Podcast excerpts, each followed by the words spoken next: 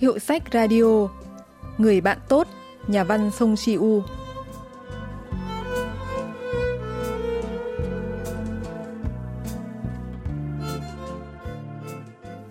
Bạn tốt của con người, cáo sa mạc của người hiện đại, cuộc sống đồng hành cùng thú cưng –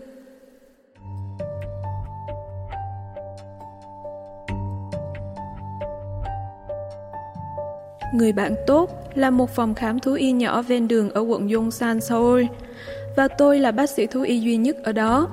Tấm băng rôn nhỏ dán trên ô kính cửa sổ của phòng khám đã bạc màu sau 7 năm kể từ ngày mở cửa. Khu phố này, nơi có những ngôi nhà cũ, cửa hàng nhỏ và một nhà máy sản xuất nhỏ dưới tầng hầm một căn nhà, đã thay đổi rất nhiều sau khi kế hoạch phát triển khu phố mới Yongsan được công bố. Cứ ba cửa hàng trong tòa nhà thì lại có một căn là đại lý bất động sản. Tấm biển điện tử lớn màu vàng bật suốt đêm. Môi trường bên ngoài thay đổi hàng ngày, lượng khách hàng không tăng, nhưng phòng khám thú y vẫn cứ hoạt động như bình thường, ngày qua ngày. Y tá đang làm lúc 7 giờ, chỉ còn tôi ở phòng khám một mình đến 9 giờ tối. Các bạn đang theo dõi chuyên đề đặc biệt về những câu chuyện kinh dị của Hàn Quốc. Trong tuần này, chúng ta sẽ cùng tìm hiểu tác phẩm Người bạn tốt xuất bản năm 2008 của nhà văn Song Si-u. Nhân vật chính là giám đốc phòng khám thú y người bạn tốt.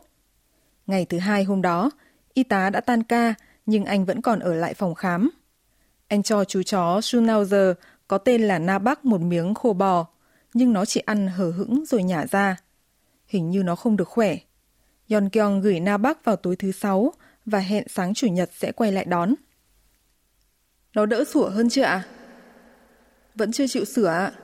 Tuần trước, nhà tầng trên còn xuống tận nơi phàn nàn. May mà cũng dàn xếp ổn thỏa. Na bác à, đừng sủa nữa. Yên nào. Vậy xin chào bác sĩ ạ.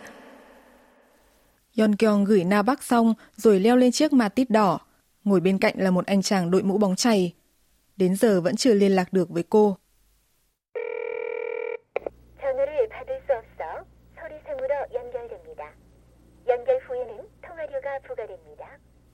Vậy là nhân vật chính phải lấy địa chỉ đăng ký của người chủ trong bệnh án và đến văn phòng bất động sản hỏi vị trí nơi ở. Nhà của Yon Kyong cách phòng khám thú y 10 phút đi xe. Nhiều người liên quan đến văn phòng môi giới bất động sản U Chong cũng sống ở đó, nên khu này còn được gọi là khu nhà môi giới bất động sản U Chong. Những người làm ở văn phòng môi giới bất động sản U Chong kêu ca rằng con chó ở tầng 3 sủa ghê lắm. Nó sủa cả ngày lẫn đêm, làm mọi người không ngủ được. Mà thời buổi này cũng chẳng thể đuổi. Bốn tháng trước, Yon Kyung ôm con chó Schnauzer béo ục ịch, sơ xác đến phòng khám thú y. Cô nói nhìn thấy bọn trẻ bắt nạt chú chó nên đã đem nó về nuôi. Nó tên là Nabat. Lúc đó, Yon Kyung bị lây bệnh ngoài da từ con Schnauzer, tay cứ gãy sồn sột. Sẽ chẳng có ai nhận nuôi con chó ngoài tôi. Nó chỉ có tôi thôi mà nên tôi mới gọi nó là Na Bắc, tức là không có ai ngoài tôi. Từ hôm đó, Yon Kyung đều đặn cho chó đi tiêm phòng, mua cả thuốc ăn giảm cân, đeo cả thiết bị chống sủa vào cổ cho nó. Rồi hễ Na Bắc gặp chuyện gì đó là cô gọi điện hỏi ngay cả lúc nửa đêm. Vậy mà hai ngày hôm nay không liên lạc được với Yon Kyung. Cô cũng không đến đón con chó. Nhất định là có chuyện gì xảy ra rồi. Anh đặt con chó nặng 12 kg vào lồng, rồi xách nó đến căn hộ số 302 của Yonkyong.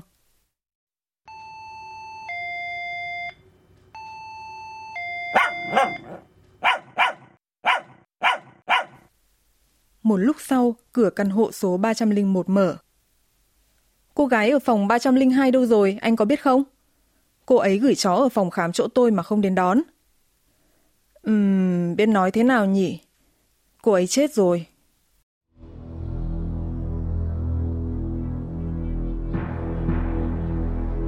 Tôi thấy choáng váng, dường như sàn nhà tập thể phong hoa này vừa lún xuống rồi lại chợt trồi lên. Một hộp cắt tông đẩy phần phía trên cơ thể của tôi. Khi nhìn lên, tôi thấy một người đàn ông trung niên bê một chiếc hộp lớn trước mặt và đi lên cầu thang dẫn lên tầng 4. Yon Kyung chết rồi. Tại sao? Như thế nào? Một người đàn ông trẻ bê hộp lại đẩy tôi và đi lên cầu thang. Tóc anh ta cắt ngắn như quân nhân, mặt rám nắng và cầm nhọn. ngón tay cái của bàn tay đang đỡ hộp còn ngoắt thêm một chiếc túi thuốc. Theo sau những người đàn ông, lại có một người phụ nữ tầm trung niên bê hộp và dừng ở tầng 3. Là con chó ở căn hộ 302, thấy cô ấy không đến đón nên người ta mang đến tận nơi. Là con chó suốt ngày sủa nhặng lên đây à, nó chưa biết chủ nó bị thế nhỉ? Có tai nạn gì ạ? Làm sao mà cô ấy chết? Không biết có phải là do tai nạn không? Dù sao thì giờ cô ấy cũng đã không còn trên cõi đời này nữa. Căn nhà này cũng chẳng có ai. Người phụ nữ trung niên nói rồi chậm chậm bước lên tầng. Thế cô giám đốc về nhé. Mà cả nhà hôm nay đi siêu thị à? Đúng rồi, U trong nhà tôi mai mốt lại phải quay về đơn vị mà. Đợt nghỉ phép này tưởng dài mà thoát cái đã hết rồi đấy. Mà gây thật, nhỡ vì chuyện này mà có tiếng đồn không tốt thì chẳng hay chút nào đâu. Cảnh sát nói đã tìm thấy xác Yon Kyung trong nhà lúc 4 giờ chiều ngày Chủ nhật.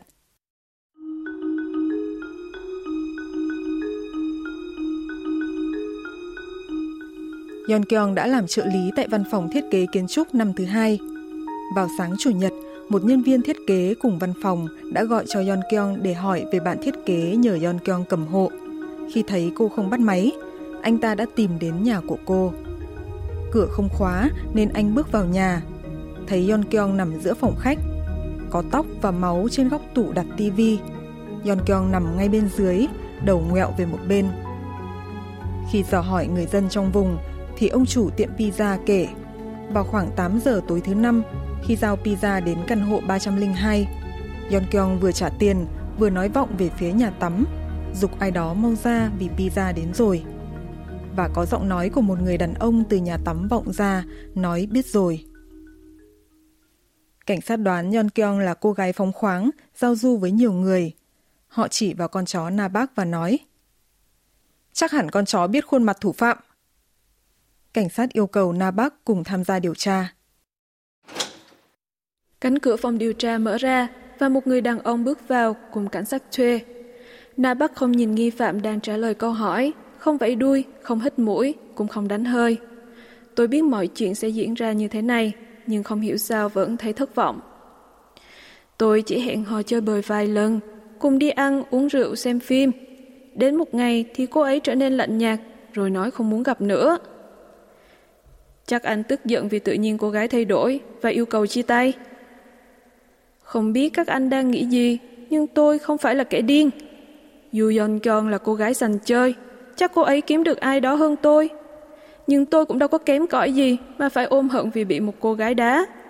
Nhất là cô ta chỉ làm trợ lý quản lý hồ sơ kế toán trong văn phòng. Yi Jin Myung ra về, người thứ hai bước vào là một người đàn ông trung niên. Na Bắc lần này cũng chỉ liếc nhìn vì nghe tiếng cánh cửa đóng mở. Nó không hề sủa một tiếng. Anh có gửi email cho cô Yu Yon Kyung vào tháng 6 rằng Yon Kyung, anh muốn cùng em đến biệt thự mà lần trước đã kể. Tôi gửi trong lúc say rượu, hứng chí lên thì viết vậy thôi. Tôi cũng nghe nói là cô Yon Kyung này qua lại với nhiều người đàn ông. Hôm đó hẳn là tôi bị điên, gửi thư xong là tôi đập đầu xuống đất đấy. Buổi thẩm vấn kết thúc mà không tìm được manh mối nào. Bang Minho, giáo sư khoa ngữ văn trường Đại học Quốc gia Seoul phân tích.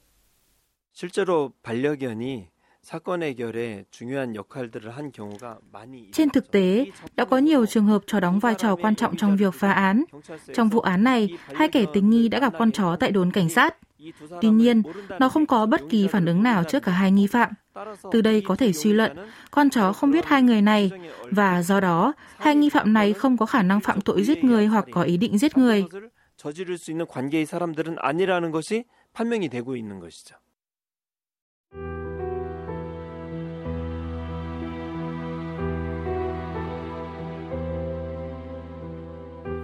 Từ hôm qua đến nay, tôi được nghe mọi người kể về Yon Keong một cách không chủ đích. những người này tuy không rủa Yon Kyung chết vậy cũng đáng, nhưng họ đều nói theo kiểu khiến ta cảm thấy dù ít hay nhiều thì Yon Kyung cũng có vẻ đáng tội chết. Tất nhiên là Yon Kyung không còn cơ hội giải thích, cũng không có ai đứng ra thanh minh cho cô. Vụ án tưởng như đi vào ngõ cụt thì phát sinh tình huống mới. Tôi vào phòng điều trị và bật máy chụp x-quang. Có cái gì lạ trong dạ dày của Na Bắc. Nó trông giống như một mảnh kim loại đang di chuyển và gây ra vết thương trong bụng Na Bắc. Nhưng chú chó đôi khi nuốt chửng những thứ mà chủ nhân của nó không bao giờ nghĩ đến. Hầu hết những vật chúng nuốt phải được bài tiết qua phân, nhưng mẫu kim loại này quá lớn. Chẳng mấy may suy nghĩ, tôi ra quyết định mổ để lấy mảnh kim loại này ra.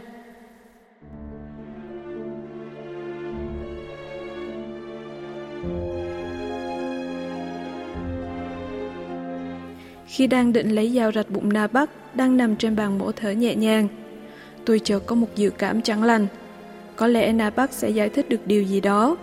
Tôi đặt con dao mổ xuống và lắp camera trước bàn mổ.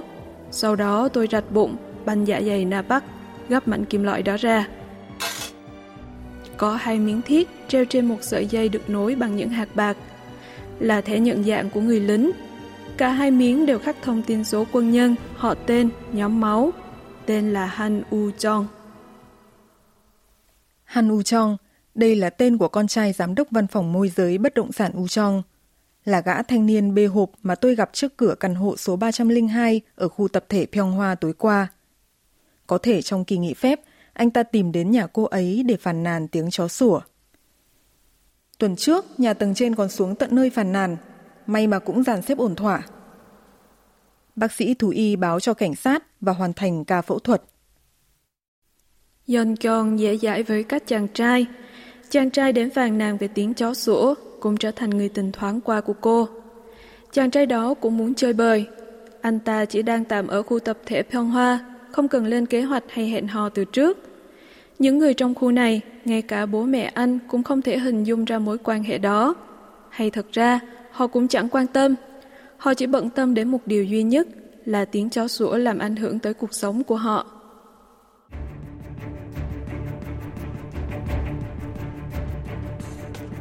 Chàng thanh niên cởi tấm thẻ nhận dạng lính ở nhà Yon Kyon và rồi Na Bắc vô tình nút phải. Yon Kyon và chàng trai định đi du lịch trước khi anh ta quay trở lại quân ngũ. Tối thứ sáu, cô gửi Na Bắc ở phòng khám thú y người bạn tốt. Yon Kyon đi chiếc ma tít đỏ. Cặp đôi trở về vào đêm thứ bảy. Lúc đó, chàng trai phát hiện ra để quên thẻ nhận dạng lính ở nhà Yon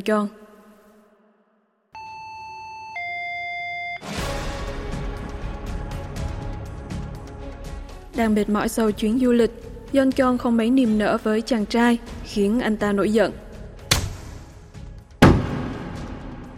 Sau vài cú tác, Yon ngã về phía sau, gáy đập vào góc tủ và tử vong. Chàng trai yên tâm vì chắc mẩm, không ai biết việc mình hẹn hò với Yon Kyung. Anh ta thản nhiên theo gia đình đi siêu thị mua đồ, và sau đó vô tình quệt phải người bác sĩ thú y, mang chó đến cho cô gái đã chết. Đây có phải là diễn biến câu chuyện? Yon Kyung có phải đã chết như vậy? Rốt cuộc ai đã giết Yon Kyung? Nhà phê bình văn học Chon Soo-young phân tích. 작품의 첫 부분에 등장하는 동물병원 표어 중에 현대인의 사망여우라는 Trong số các biểu ngữ của phòng khám thú y xuất hiện trong phần đầu của tác phẩm có một dùng chữ cáo sa mạc của con người hiện đại. Câu trong ngôn gợi cho chúng ta nhớ đến mối quan hệ giữa hoàng tử bé và cáo sa mạc trong truyện hoàng tử bé. Chuyện nhắc nhở người đọc rằng mối quan hệ mà cả hai có được bằng cách đầu tư công sức và thời gian là vô cùng đáng quý. Nhưng trong cuộc đời của Yong Kyung, người bạn tốt duy nhất mà cô có là chú chó Na Bác. Dù không xây dựng được mối quan hệ sâu sắc với những người xung quanh, nhưng Young Kyung đã cứu Na Bác, một chú chó bị bỏ rơi và đối xử với chú bằng tất cả tình yêu thương. Nếu nhìn theo cách đó, có thể đoán rằng ngay từ đầu, Young Kyung không phải là cô gái dễ dãi, hời hợt, nhưng cô đã phải thay đổi để thích nghi với môi trường xã hội không coi trọng mối quan hệ hay ràng buộc giữa con người với nhau. Vì vậy, thủ phạm trong vụ việc này được cho là Hanu Jong, nhưng bên cạnh đó, tác phẩm còn phê phán xã hội hiện đại luôn theo đuổi lợi ích cá nhân hơn là việc thành tâm để trở thành bạn tốt của một ai đó. Đây mới là ý nghĩa đích thực của người bạn tốt. 그런 메시지를 추리 과정에 녹여낸 작품이 바로 좋은 친구입니다.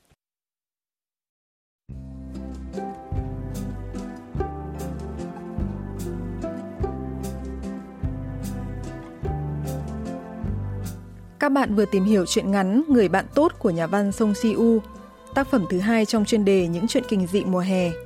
Chuyên mục Hiệu sách Radio xin kết thúc tại đây. Xin hẹn gặp lại các bạn vào thứ ba tuần sau.